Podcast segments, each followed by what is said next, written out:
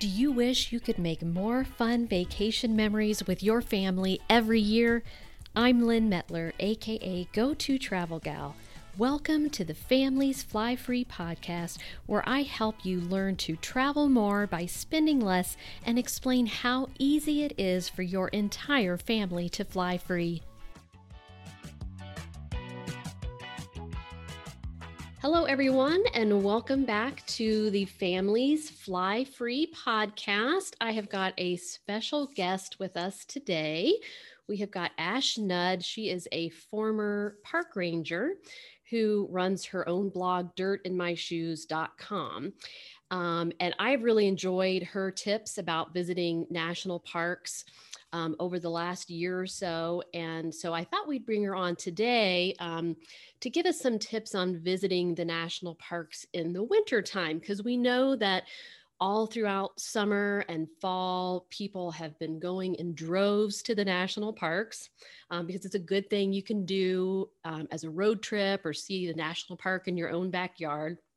But since we're recording this during winter, um, I thought we'd have her tell us what some of our options are to see national parks during the winter, whether you like warm weather or whether you like snow and cold weather. So, welcome, Ash. Um, will you tell our listeners just a little bit about yourself? Yeah, sure. Hi, Lynn. Good to be with you. Um, my name is Ash, and as Lynn said, I am a former park ranger. I have worked in Utah, Alaska, and Wyoming, and so some of the beautiful parks in those states are um, my favorite places to visit, and it was a really cool experience. And um, now I have my family. I have two little boys and my husband. We travel all over the country, visiting all the different national parks. We dig in really deep. We know the parks very well, and then I write about it at Dirt in My Shoes. So it's been really fun. I'm just national parks obsessed. I'm so passionate about the parks and just love helping people plan the best vacations they can. And it's probably impossible to get sick of the national parks, right? Like even you. it's true. Every time you go back, you discover something new. Like there's just, well, and even if you do the same hike over and over again, it's always a different experience because mm. the weather or the, you know, just the sun hits the cliff in a certain way. And it's just like, oh, I could do this all day, every day. Right. Yeah. Even the time of day going at sunrise or sunset, yeah. it would be a totally different, different experience. So, okay. Well, so what, what do you think that, um, we should look for in terms of a national park that would be good to visit during the winter? And again, whether you're looking for warm weather or cold weather options. So, the biggest thing that I would take into account is really just what's going to be open in the park that you're looking at. Because some parks they get like a ton of snow and then they'll close things down the roads close down um, and there's just not that much to do.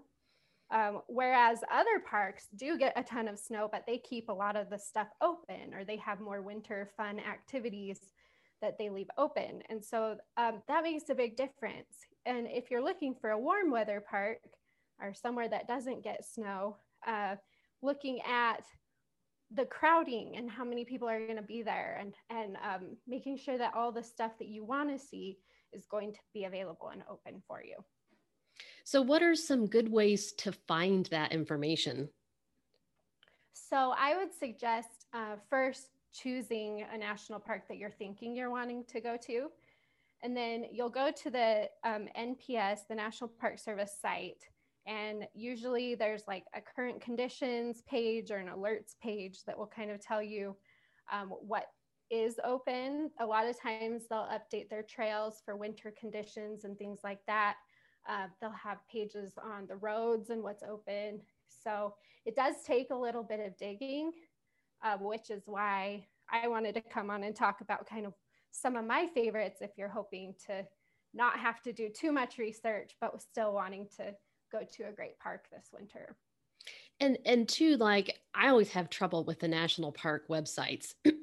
they just I never can find exactly what I want. But we, for example, were going to uh, we wanted to do the north rim of the Grand Canyon a couple months ago, and in, in October, and it seems like it closes down the North Rim at a certain point. And I could not tell for the life of me by looking at the website if we would be able to go in or if it was just the visitor center that was closed. So I just picked up, uh-huh. I just actually called them. So that'd be my tip you can actually just call them and ask too, right? Like if you cannot figure it out on the website, which is me, and they were like, "Yep, we're open, you're fine." And then I just didn't have to worry about it anymore.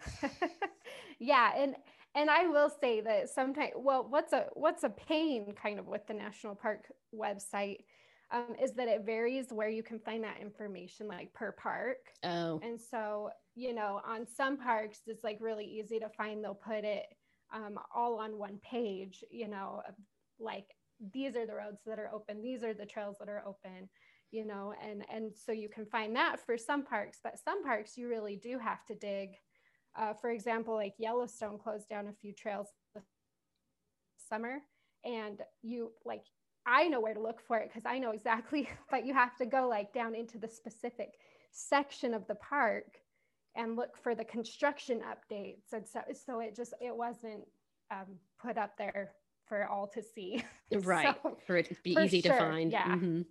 Yeah. And and does looking at the their social media might that be a good place to check too?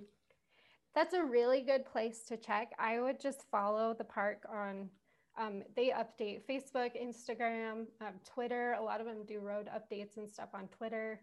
Um, so if you just follow the park that you're thinking of going to, then you can kind of get a feel for what's open. But again, that's going to change um, and it's kind of hard to keep it all straight. Like sometimes they'll announce that it's closed, but then you know they'll get it clear and it will reopen. okay. and stuff like that. You know, so social media is a really good place to stay on top of what's happening, but um, it's not always going to be the most up to date, uh, depending on you know when you go. And in terms of knowing about crowds, um, maybe you'll like that's sort of hard to know right but maybe you give us some suggestions um, about your favorite winter parks and whether they might or might not be crowded yeah for sure okay. Yeah. Um, so what are some of the benefits of, of going to a national park in the winter months as opposed to other times of the year? I would imagine this would be the slowest time of the year i guess depending on the park but in most parks. Yeah, it does depend on the park, um, but most parks, yeah, you're if it, especially if it's a cold weather park, um, there's just hardly any visitors that go during the winter. You know, everybody wants to go in the summer when things are open, when they can see all the things. Um, especially if you've never been to the park before, you know, I always recommend going when things are open so that you can actually see things. So um, yeah, so the cold weather parks for sure are a lot quieter, and you can have some really neat experiences in those parks, especially if you're hoping for some solitude and some peace and quiet. You know, it's it's a different connection to the park than you'll get during the summer months for sure. And is wildlife perhaps more likely to be out, or maybe different wildlife than you would see in summer months? Yeah, yeah. Um, and in fact, I, some of the parks that I wanted to talk about, you know, the wildlife uh, comes out, or you can see the wildlife all year long um, in most cases, but against the snow, it's a lot easier to spot things. Mm, so that's yeah, a good point. So it makes it makes for a really cool experience if you're willing to uh, trek out into the cold, snowy wilderness and like I know I've seen some pictures of um, like some of Utah's national parks uh, with the you know dramatic red rocks and mesas and all that with the snow on it and like how beautiful and how um, striking that is to see the you know the white white snow on the red rock. So might be an yeah. opportunity to see um, you know something entirely different. As you're saying like anytime you go it's a little bit different but um, you get a completely different experience i would imagine going in the winter. Oh there's nothing like that red rock with snow on it. So pretty.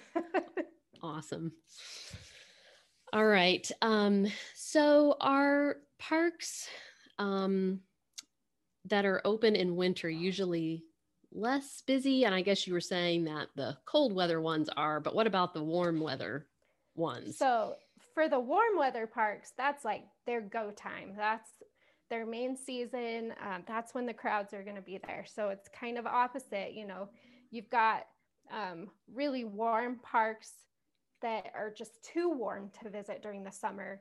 Uh, but the off season, what we would typically call the off season for most national parks, is the best time to go. That's when you'll get the best weather. That's when the things are open.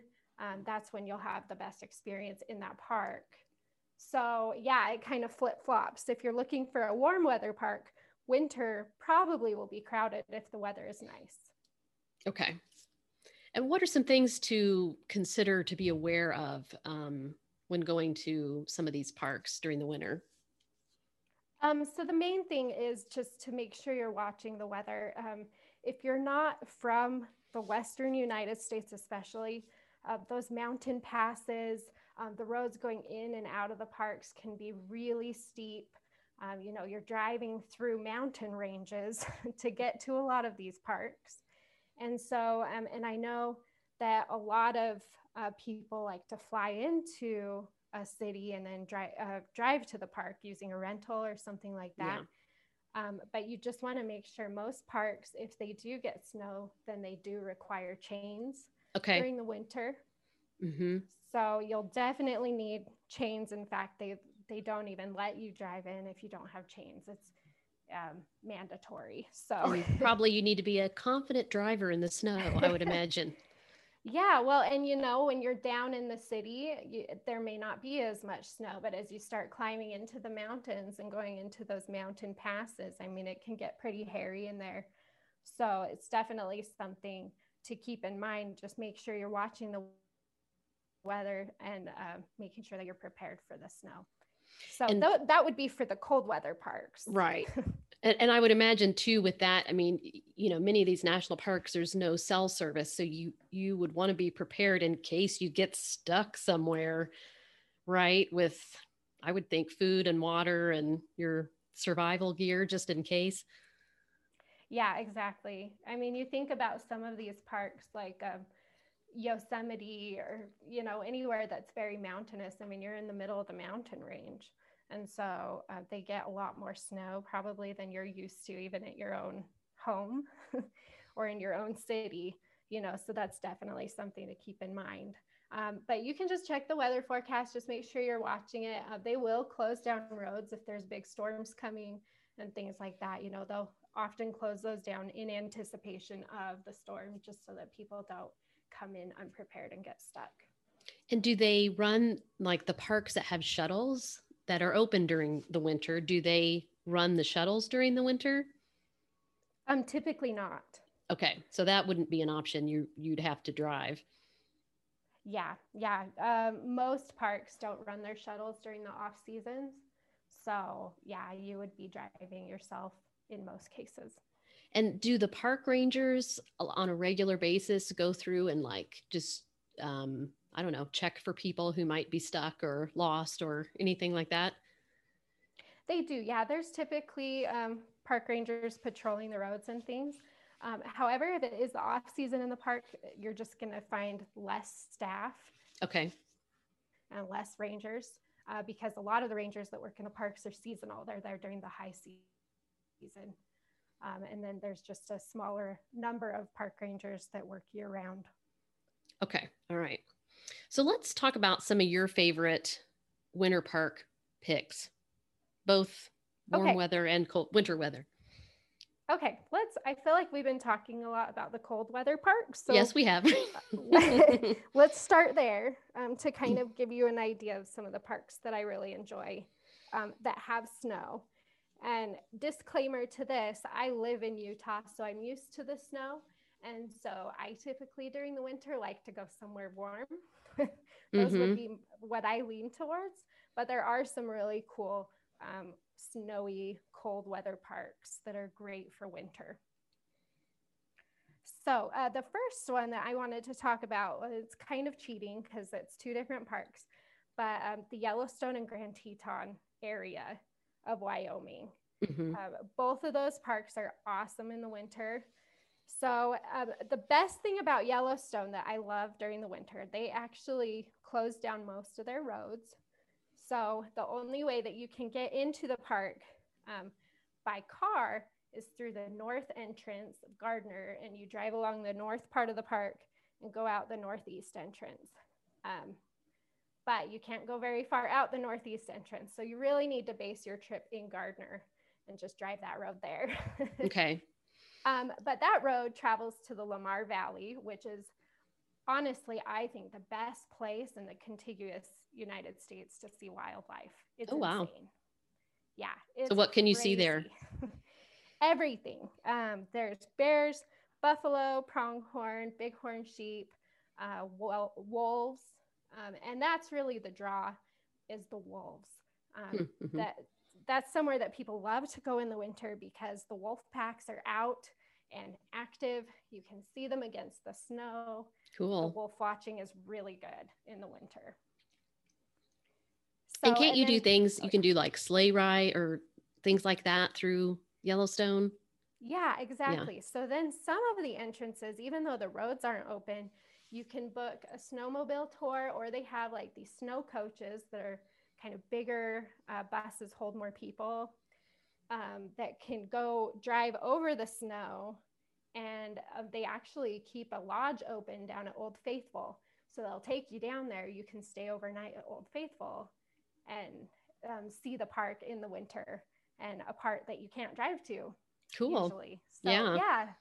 So it's a really cool experience. There's um, actually some great things to do. They also have like some ski huts so you can back or cross country ski the roads too and go to the different huts and stuff like that. So um, they do they do a great job of keeping the park fun and having a lot of activities still that you can do during the winter.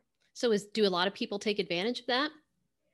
Um, still no. You know, uh-huh. it's it stays fairly busy, but it's it's a quiet experience compared to Yellowstone um, during the rest of the year. So if somebody wanted to do that this winter, what what do you would they have a good chance of being able to, or do you think yeah, it would be booked? Would, well, um, probably not. Okay. so I would I would look into it. Um, typically from December to about March um, is the main time to go if you want to do the winter activities. Mm-hmm. Um, and then they start stop uh, they stop doing the the over snow travel and things in March so that they can start clearing the roads. Okay. For the spring. So, yeah, that kind of March is the cutoff for that. Um, and then I would just say Grand Teton is near Yellowstone. You know, they're only separated by a little, a little drive. And so, um, but Grand Teton's a great uh, place too. They actually groom their inner park road so that you can cross country ski um, and they do that quite often. But then you've got the town of Jackson right there, which is a really big ski town. So there's a lot going on there mm-hmm. in the mm-hmm. winter. That's kind of their second main season, actually. So there's just yeah. a lot to do in that area. Okay. Um, okay. And then, so the next cold weather park that I wanted to mention um, that I love visiting is Bryce Canyon. Mm-hmm. And, and this Bryce Canyon is in Utah. And Lynn, you mentioned the snow on the red rocks. And that is just pure magic. And I love seeing that at Bryce Canyon. So, yeah, and Bryce Canyon, when we went in April and there was snow.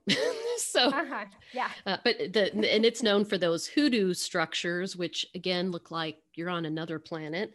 Um, it's so distinctive to that particular area, right? It is. Yeah. It's, oh, the first time you look over the rim down into the canyon and see all those hoodoos, I mean, it is just unforgettable. Yeah. So, but Bryce beautiful. Canyon is Bryce Canyon is really good. Um, in the winter, they do a great job of trying to keep their roads open. The rangers lead snowshoe hikes um, during the winter, and so that's kind of a fun um, activity. So, can and, you you can snowshoe down into the canyon and around? You can. Mm-hmm. Yeah. Um, you definitely want like snowshoes or Yaktrax or something with good traction. It does get icy. Uh, Bryce Canyon is at almost 9,000 feet above sea level. So it gets a lot of snow. Um, it gets really cold, but they do a great job of keeping it open as they can. There's a lot of overlooks that you can see.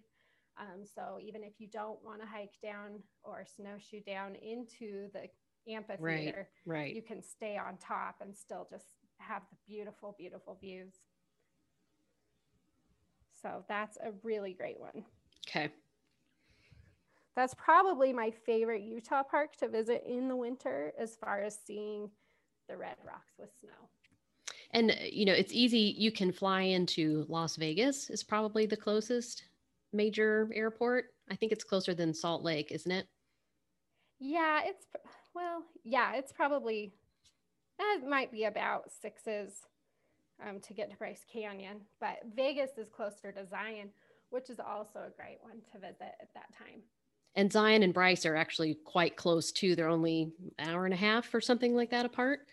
Yeah, exactly. Mhm. So if you're coming to Vegas, you'll drive. You can actually just drive right through Zion to get to Bryce Canyon. Right. Um, so you might as well stop at Zion too while you're right there. It's awesome. And that's what we did. Exactly that. Fly to Vegas, Zion, Bryce. Yeah, yeah. that's what I would do too, unless you want, unless you're big into skiing and you want to hit the ski resorts up in Salt Lake. then I would fly into Vegas and go through Zion. okay.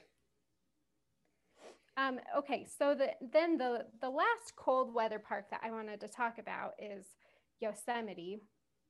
So I'm kind of hitting on some of the big popular parks, and that's on purpose because um, any of these parks will be pretty busy in the summer, but they really turn into like a winter wonderland during the winter, hmm and you just get to see the park in a totally different way than you would if you visited with all the crowds and all the people during the summer. So And that is not fun with all the crowds. So if you can uh, do it at a time when there aren't crowds there, I mean, because you just don't want to be, you know, I don't know. We found like in Zion, stopping every two seconds and backing up against the wall so people could pass. Like it, it sort of diminishes the the amazing part of being out in a national park where you feel like you're going to be in quiet and solitude. You know, so I, I definitely would recommend, yeah, if you can find a way to go outside of the crowds, do it. Yeah, for sure. And, and on that note, Zion is awesome during the winter because the weather typically is pretty good. Um, you know, you're talking like 50s ish. oh, that's perfect, isn't it? Yeah, yeah. So some of the higher elevation trails will keep snow, but um, the lower valley trails and stuff don't, and you just don't get as many crowds. So And Zion is super hot in the summer, correct? so hot. Yeah. I, I do not like being there in the summer because you're over a hundred degrees. You know. Yeah. It's No, thank you. yeah, it can be a little miserable. So winter is awesome. um, but the last one I wanted to talk about was Yosemite. And again, Yosemite is typically quite, well, very busy during the summer. Uh, but during the winter, it's an interesting time. They close down some of their roads.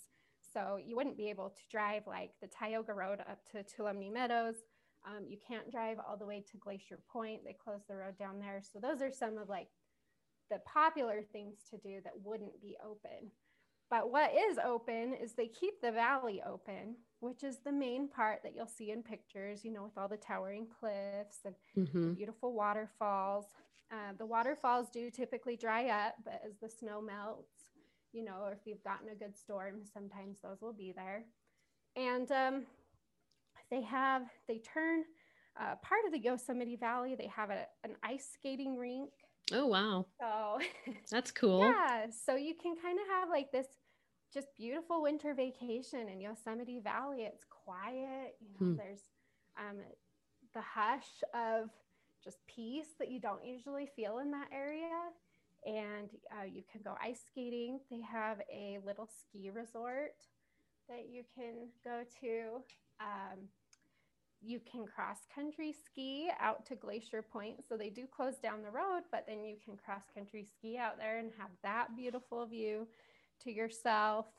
Uh, so, and then also in February of every year, there's what's called the Firefall. And I don't know if you've heard of this, uh, but it's actually a waterfall that uh, the sun hits it just right and it Mm. looks like it's on fire. I think I have seen pictures of that. Yeah. Yeah. So that's, um, it doesn't always happen. The conditions have to be just right. and that February, like it's like two weeks in February, get really, really busy. for Mm. people coming trying to see the fire fall. Okay. Um, however, I mean, it's like it's a major bucket list item. So it's if you're willing to put up with some crowds and also want to see Yosemite in the snow, um, then you may want to try for that. And was there is there a certain time of day that happens? Did you say? Um, it's usually around sunset, Okay. Uh, but the water has to be flowing. So again, like it has to have gotten enough snow and then warm enough for some water to melt off the cliffs Okay. and start coming down. You know, so it's always hit and miss. But uh, like um, this year, I'm pretty sure it really wasn't good this year. But the year before was like one of the best they'd ever seen. Hmm. So Oh, I want to do it. yeah, so it's just one of those things, you know, if you want to see Yosemite in the snow and also try for the fire fall, um, then February is a good time. All right. Those are great, great winter weather options. Yes, so let's talk about um, the warm weather places that I like to go. And again, this is not an all inclusive list. There are some parks that I'm not going to mention that are great uh, for warmer weather, but these are my favorite ones. These are ones that I typically hit every winter uh, and that I look forward to. So I just wanted to um, tell you a little bit about my favorites. Um, with the first one being Death Valley. So, um, Death Valley is in California. It's um, actually only a couple hours from Vegas. So, again, that might be where you'd want to fly into and just drive over to Death Valley. hmm Um, but, and truthfully, Death Valley was one of those parks that I was like, uh, I don't know that I really care to go there. Yeah, that's how I feel. So you have to tell us what what's there to see and do. So um, when I got there, so the thing that makes Death Valley famous is that it's the lowest, hottest, driest place in the country. Uh huh. And so, you know, I always just thought, well, you just go, you know, it's all desert. You just see the desert. Right. And then, you know, you like stand at the lowest spot, take your picture, and you're good, you know? Right. Right. but um, so the first time I went to Death Valley, I was just like blown away that I hadn't been there before. And it's become my favorite winter destination. I Wow. love visiting Death Valley. I look forward to it every single year. Um, mostly just because it feels very wild. It's very raw. Um, it's the biggest national park in the contiguous United States. Wow. And Hmm. so it just covers this huge expanse of the desert. Um, but what's cool about it is, although it is a very harsh desert, it's amazing what can live there. And Mhm. that's kind of what got me excited about being there. Is um, we were camping and um, I heard coyotes howling like all night. from our campsite. And I thought, how are those even living here? It is so dry. There's like no water. it gets so hot. I mean, you're talking like 120 degrees plus in the summer. Um, Wow. So if you go during the summer, you really won't do much, probably except um, just stand in the lowest place and then leave because it's just unbearably hot Right. Right. but the winter is awesome. The w- temperatures, I mean, you're talking like 70s. Uh, it's just, there's so much to do. There's a bunch of hiking, there's a lot of back roads, um, there's sand dunes that you can play in. That's a good good thing for kids. Always is the sand. Oh, my kids would just spend the, all day, every day there if they could. Yeah. but they actually also filmed parts of Star Wars in Death Valley, and you can do the hike, Oh. like the Golden Canyon hike, where they filmed some of Star Wars. Um, but then there's also this huge mountain that's part of the park, Telescope Peak. And so you actually also do get some forests, um, you know, some snow. There's snow on that peak almost every time we're there Wow. in January or February.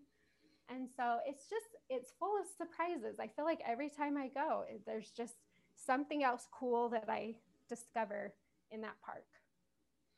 And you know, just talking about deserty parks, when we were in Canyonlands, which is a desert, like my husband had us stop. We were way out on this hike and we were just out in the middle of nowhere and stop and listen to the quiet and how like there was literally not a bird you know Yeah. things that can survive out there. I mean i'm sure there are birds but there was like just next to nothing. And there was just not a sound. And he was like you know like i've never experienced this type of quiet before you know where all you Yeah. hear is what the ringing in your own ears or whatever Yeah. but um I was gonna say it's a little unnerving. yeah it's it's it's a quite an experience and if, if you can get into these parks where there aren't tons of people I mean, we there was not a soul out there with us you know um it's really it was amazing but um eh, so you know is it uh, can you just drive into death valley do you drive to the different spots and to the trailheads and everything Yeah, yeah, you can mostly drive to everything. Um, there are definitely like different levels of adventure. So the first time we went, you know, we pretty much stick to the main trailheads and stuff like that. Um, but as we've been going back more, we've been discovering there's just more back roads. Um, there's a lot of mining in that area. They did borax mining Mhm. for a while. And so there's, um, you know, some abandoned mines. You can explore the areas around those. And, you know, it's just, there's so much diversity, actually, more than you would think in such a barren place. Yeah, and those old mines, like that's a good thing if you have kids too. Like I have two boys as well. And inevitably, if we can find some sort of old equipment or whatever that's been abandoned somewhere, they love that, you know. Yeah. That's a great way to There's- kind of engage them on a long hike, you know, stop and explore for a little bit. Yeah, there's a lot of that in Death Valley. Uh, they have a lot of abandoned mine equipment and things. There's a ghost town outside of one of the entrances that you can go see that's pretty eerie and Oh, cool. Um, yeah. You know, there's just some really interesting things in that park. I'm never, um, I never have the same experience when I go back. Again, you know, we're typically always going in January or February. That's my favorite time to be there. But um, there's just so much to explore.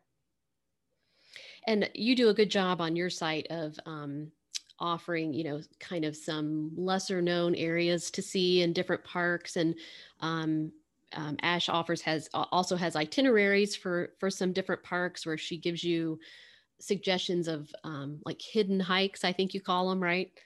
Mm-hmm. Yeah. So like Yeah. hikes maybe only the park rangers really know about that offer the same scenery, but not everybody and their brother is on them. Yeah, we actually just this last winter uh, found a new secret hike in Death Valley that was really cool. So I'm in the process of making an itinerary for this park, Okay. uh, but that that secret hike will be on there.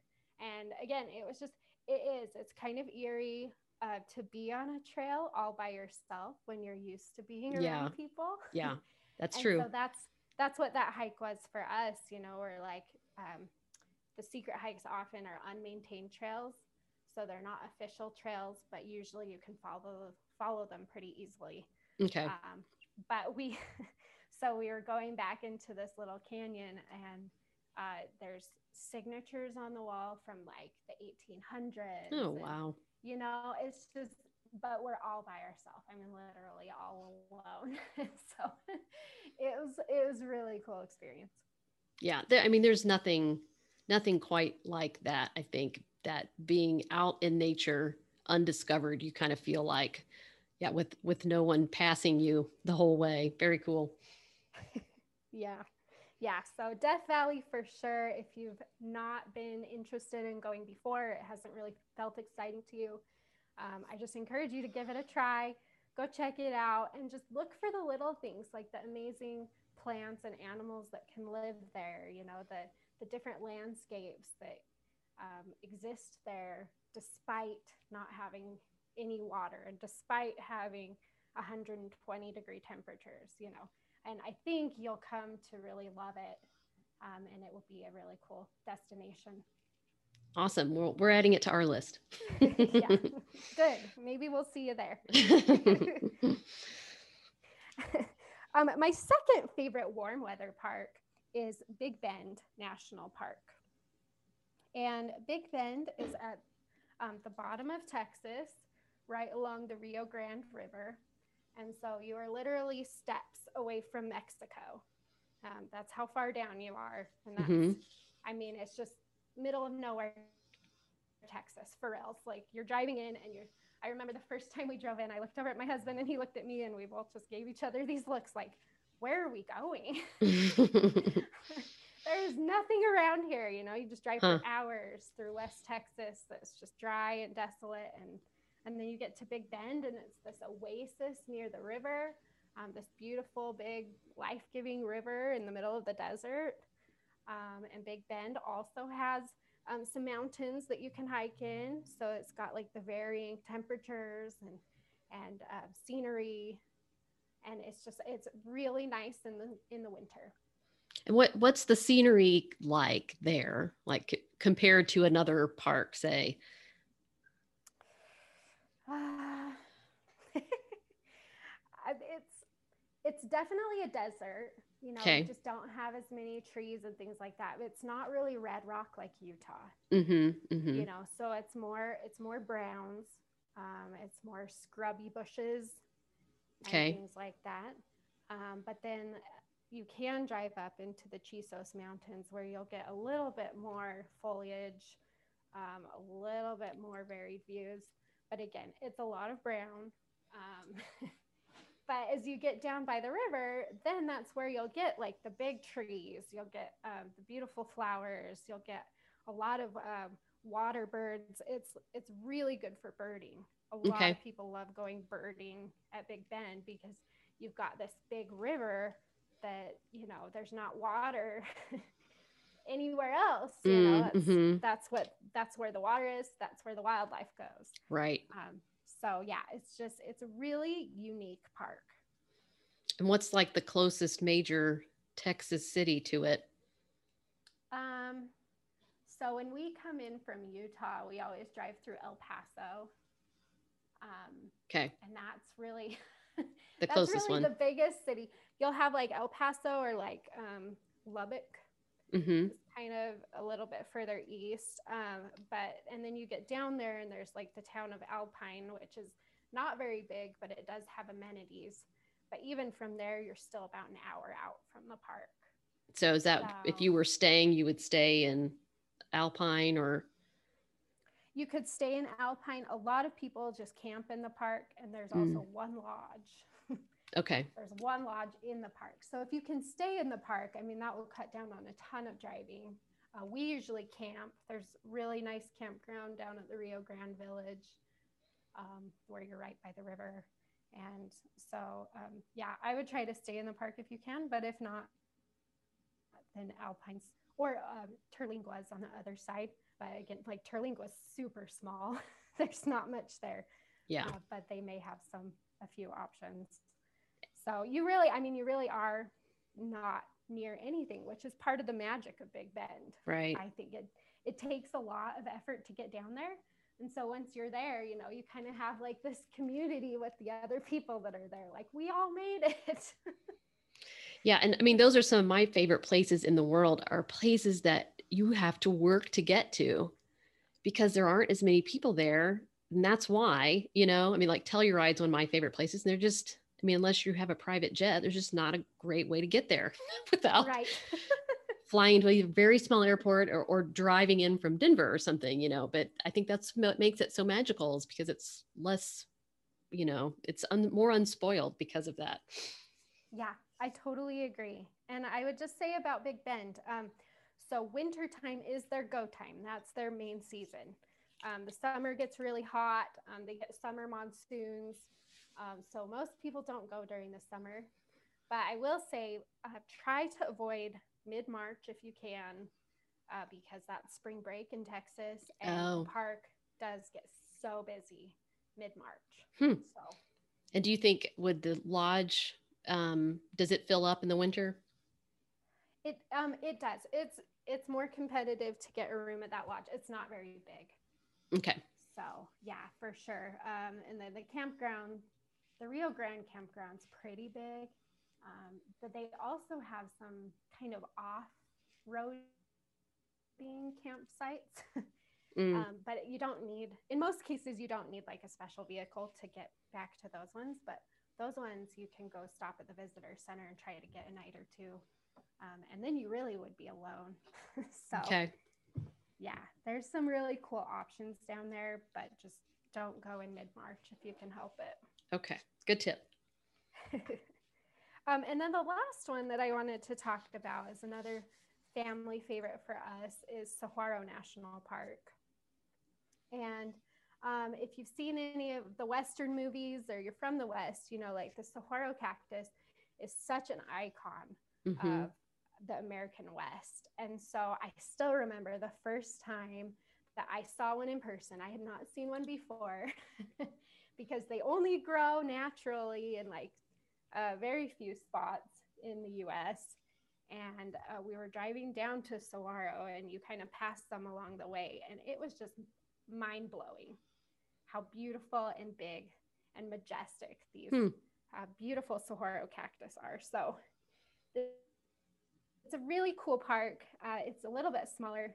It's down in uh, near Tucson, Arizona. So you're pretty close to Mexico. You know, you're kind of at the bottom of Arizona there where it stays nice and warm during the winter. And um, there's just, there's a few hikes. There's not a ton to do in this park, but okay. the area itself is really fun. And it's, I'm just looking at my map here, but like, uh, so it would be far from, say, Sedona or something. That seems to be another popular hiking spot. Yeah, you're you're a few hours from Sedona. Okay. Probably uh, three to four yeah. hours from Sedona. The... From Sedona. Um, so down in Tucson, Saguaro is interesting because you've got two sections of the park. You've got east and west, and then Tucson, the city, is in between. So oh. you're actually pretty much in town while you're traveling around Saguaro National Park. hmm, so, interesting. Yeah, so it kind of adds a different element. It's more of a you know you can go to the park and, and see the sights and, and do some hiking and stuff like that but then you also are right in town um, they've got a really cool um, called the arizona sonora desert museum um, and it's more like a zoo where they've got like the desert animals and wildlife and, and plants and things like that uh, that's right outside of the park um, they've got my sons love the uh, Pima Air and Space Museum, which is just like tons of big, huge airplanes. Mm. um, that's right outside of the west or the east side of the park. Sorry, the desert's outside of the west side, um, or the museum is. But anyway, so you've got like the town in the middle. We always eat Sonoran hot dogs um, while we're there, which is a Tucson thing, and then yeah. we go to the park. And then you've also got like um, Organ Pipe Cactus National Monument. Okay. It is nearby. It's about probably like an hour to an hour and a half ish away from Saguaro. And that um, national monument is awesome. So if you're just wanting to see like some typical, like just the iconic desert plants, um, then Saguaro is a really fun, fun area. So would you recommend doing that like over a weekend, say, um, since there's less to do there? Yeah, you really don't need a ton of time unless you're planning on also going to some other places in Arizona. Um, like you mentioned, Sedona. Sedona is really popular. Um, you've got like, I mean, obviously the Grand Canyon is in Arizona. That does get snow, but it does um, also stay open. The South Rim does. Um, which is the closest entrance from Saguaro. Um, then you've got like Petrified Forest National Park also. So Arizona is a really fun place to be. Um, the Phoenix area just has so much to do as well, not as much by way of like national parks, but if you're looking for just a really fun, warm destination, um, Arizona is really a great choice. And we always like to also look, you know, if we're going to some national parks, find some state parks in the area too. That can be a way to kind of add on some time to your trip and to see some, again, still amazing landscapes and typically a less crowded area. So I know you live in Utah. Utah has so many great, like, jaw droppingly beautiful state parks. Um, I'm less familiar with Arizona, but I I'm sure in any state you can uh, look and see what some of their top state parks are and if there's any nearby those are definitely always worth going going to i think yeah and there is one um, near Saguaro, just outside of Tucson, um, Kartchner Cavern State Park. Um, it's, it's actually really cool. it's beautiful. Yeah. Um, so it's got this big cave system down there that you can go walk through. Um, and then also when we're in the area, we, I, I like eat up all things Old West. I love the American West. I love all the history yeah. and stories and things behind it. Um, so then there's also just a short maybe like an hour, hour and a half from Saguaro is um, Tombstone, Arizona. Oh, you've heard of that? That so of course, old Western town. Yeah, gotta go there. yeah, so that's a fun destination for us. We love going there. They do like the old west shootouts, and um, they have the saloons and and things like that. yeah, how fun! And yeah, so it's just it's a really fun destination. It keeps my kids really engaged uh, because the hikes in Saguaro typically are shorter, so they're not out um, all the time hiking. Um, there's, like I said, like the museums, um, tombstone, things like that around the caves, um, stuff like that. So it's just there's a really good mix of activities in that area. Yeah, that's awesome. I love it. Okay. All right. Well, those so those were your three warm weather parks, right? Yeah, those are my favorite ones. And I just want to mention like, if you're really looking for beaches, there's a lot of good beach national parks too. Mm, mm-hmm. Uh, we don't need to talk about them, but Hawaii has a few, Florida has some, uh, the Virgin Islands, Samoa. So if you're looking for like a beach getaway, there actually are national parks that you can go to. So those are good warm weather ones as well. Right, but absolutely. I don't make it to those ones yearly. So I wanted to talk about the ones that I look forward to visiting every year. Yeah, yes. So do you have any last tips for us in terms of visiting parks in the winter? Things people need to be aware of, plan for? Um, I think that if you can just kind of change your mindset a little bit and expect to have um, also great opportunities to visit the national parks during the winters. There's some really wonderful ones. Um, and again, if you want to see something that you wouldn't typically see during the summer, or if you just want to have a good getaway, I know here for me, like once Christmas is over and January hits, it's like, okay, where can I go? yes, us too. So, so, and the national parks are just so fun. I mean, it's just take your kids with you. You know, they love to explore and see new things. It's fun to see the national parks um, from a different angle. You know, you're out exploring in places maybe you wouldn't typically go to, or you're doing things you wouldn't typically seek out to do. Um, and so it's just a really great getaway. You can take some fun trips. Um, there's a few holiday weekends in the winter that, yep. you know, maybe you could get away for a three day weekend. Most of these parks, um, you only need a couple days in. You know, it's not like you need to plan a big grand vacation. Uh, it's just somewhere you can go to have a fun time with your family and get away for a few days. All right, super. Well, tell us, um, you know, where we can find you and and where our listeners can find your itineraries. Yeah, if you want to find any lists of things to do, um, things you need to know before visiting the parks, um, then I would start at dirtinmyshoes.com. I have can't miss lists for all of these national parks that you can go read through and um, see what there is to do, see pictures of the different things, and get driving directions and stuff like that. Um, I'm also on Facebook and Instagram and Pinterest at Dirt in My Shoes. I'm also on YouTube at Dirt in My Shoes. So, any of those places, anywhere you like to be. And yeah, I will say we uh, during our recent trip out to Utah to see um, arches and canyonlands, uh, we did Capitol Reef and the north rim of the Grand Canyon. I just went to Ash's site. I pulled up her um, articles on the different parks you're going to. I printed them out and I just did kind of preparation ahead of time. Okay, here's based on what she's written, what I think we want to see.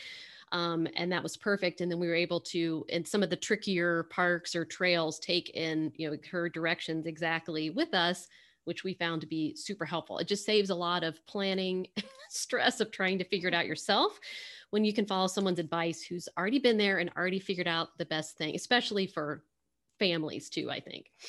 Yeah. And don't try to figure it out yourself. If you need help, um, I answer all my emails. I read through all my messages on social media and stuff like that. I'm always there to answer your questions. So if you have a park in mind that you're wanting to visit, I have people email me all the time saying, We're thinking we want to go here.